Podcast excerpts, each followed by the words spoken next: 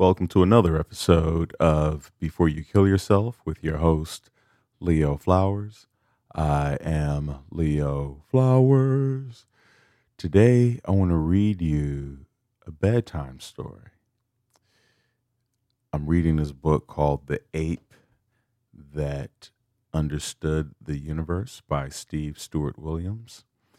And halfway through, he reads a short bedtime story. And he talks about how when he read this story to his children, that they cry every time. And it's a very simple bedtime story that at the end of this podcast, I'll read twice. So that, because it's a very short bedtime story um, and very simple. So I don't want, you know, I'm not going to take, it's not going to be this epic journey of, uh, you know, uh, human over overcoming some triumph. It's a very simple uh, bedtime story, but I read it twice through,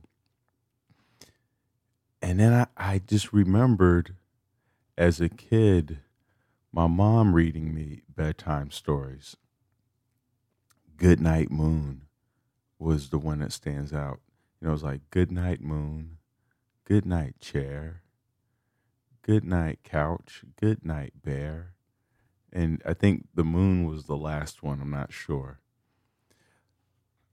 But there was just something soothing about me being in bed, tucked in, and mom sitting on the edge of the bed, reading the story. Sometimes I, I might be up, you know, my head in her lap, as she's reading to me.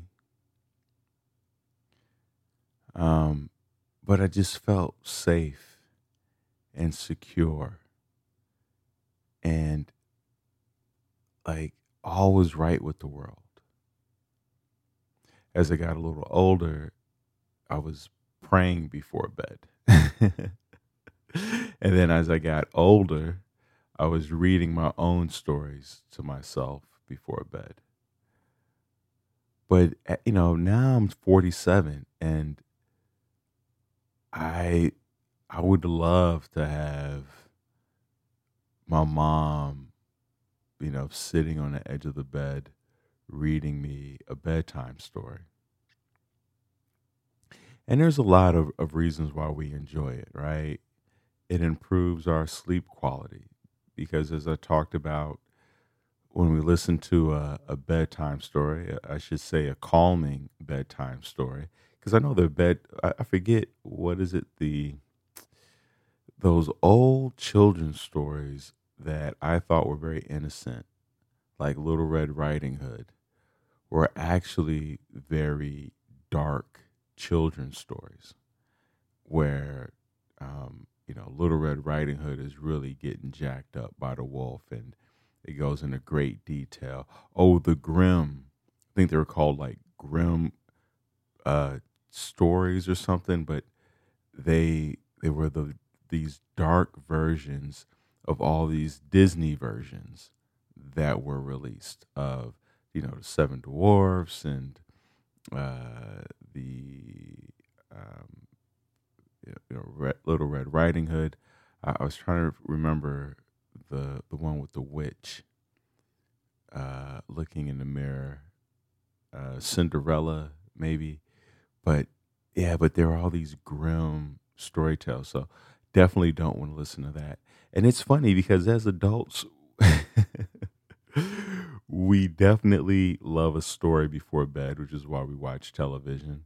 But it's typically, you know, some Netflix.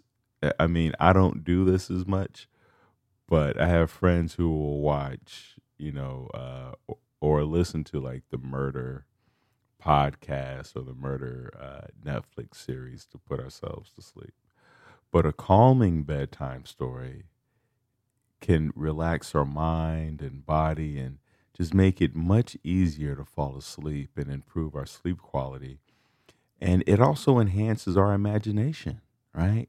These bedtime stories, they, they stimulate all of these fanciful worlds that we may not have thought about, you know, just depending on where the story takes place. Does it take place on the moon, in a forest, in a castle? It can really transport us to new worlds and scenarios. Does it take place a hundred years from now or, you know, 50 years in the past? That can really foster our creativity and the other thing I love about a bedtime story was it was just bonding time. You know, so much of a, a day is spent with getting things done and busy work and putting out fires. And uh, we don't really get a chance to connect. And I feel like if we're reading you know, a bedtime story or hearing a bedtime story or having a bedtime story read to us, it gives us an entry point for deeper intimacy and vulnerability and maybe talking about something we're going through through the voice of the characters. You know, because sometimes it's hard to really share what's on our mind and say it how we want to say it. And it, can become easier if we can use the voice of the character or the situation of the character to kind of navigate our way through the discussion to bigger topics you know? If if one of the characters um, is gone through grief or longing or love then you know it allows us and opens up the door for us to then talk about those things. So it, it really can in, increase that bonding time and then also cognitive development, right? Because as we're reading these bedtime stories, there there's language and words and places and uh, uh, an expansion of our vocabulary that um, that's fostered by reading a bedtime story or having it read to us. It really does support cognitive growth, and it gives us a, a different perspective um, to, to the world that we're in. And and lastly, before I get into the bedtime story, um, it increases our cultural awareness, our empathy. You know, these diverse stories, as, as we become more and more exposed to them, they raise cultural awareness and, and foster an understanding of the world around us and the world ahead of us and the world behind us, and then the world inside of us, what we're feeling, thinking, doing, and, and, and gaining a deeper insight as to, oh, that's why I did what I did. Or, or you go, oh, someone else under, feels the same way I do. I'm not the only one. So I, I love a, a, bedtime story for, for all those reasons, whether it's me reading it to someone, it being read to me um, or just listening to it, you know. So, so once again, this story is from the book The Ape That Understood the Universe. But the, the actual story is out of a very slim children's book. And, and after I read this, you'll be like, wow, that was slim. Called Love You Forever by Canadian author Robert Munsch. Once upon a time, there was a woman who had a little baby boy. Sometimes, when the baby slept, she would tiptoe into his room, cradle him in her arms, and sing him a little song. I'll love you forever. I'll like you for always. As long as I'm living, my baby, you'll be. As the baby grew older into a toddler and the toddler into a boy, he would sometimes get into trouble, as juvenile primates sometimes do.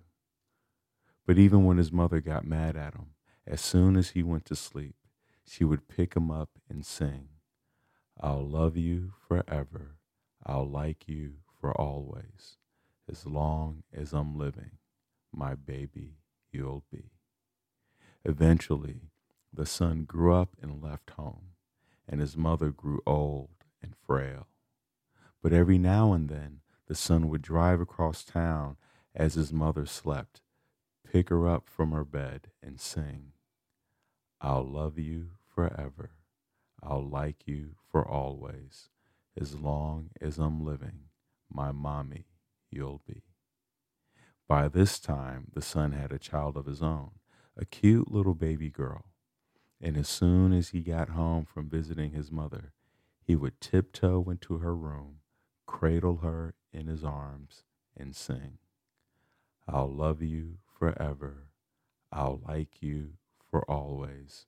As long as I'm living, my baby, you'll be. Once upon a time, there was a woman who had a little baby boy. Sometimes, when the baby slept, she would tiptoe into his room, cradle him in her arms, and sing him a little song. I'll love you forever. I'll like you for always. As long as I'm living, my baby, you'll be as the baby grew into a toddler and the toddler into a boy, he would sometimes get into trouble, as juvenile primates sometimes do. But even when his mother got mad at him, as soon as he went to sleep, she would pick him up and sing, I'll love you forever. I'll like you for always, as long as I'm living. My baby, you'll be. Eventually, the son grew up and left home, and his mother grew old and frail. But every now and then, the son would drive across town as his mother slept, pick her up from her bed, and sing. I'll love you forever. I'll like you for always, as long as I'm living.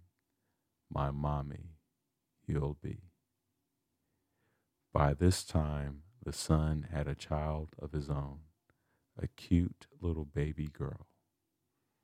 And as soon as he got home from visiting his mother, he would tiptoe into her room, cradle her in his arms and sing. I'll love you forever. I'll like you for always. As long as I'm living, my baby, you'll be. Sweet dreams.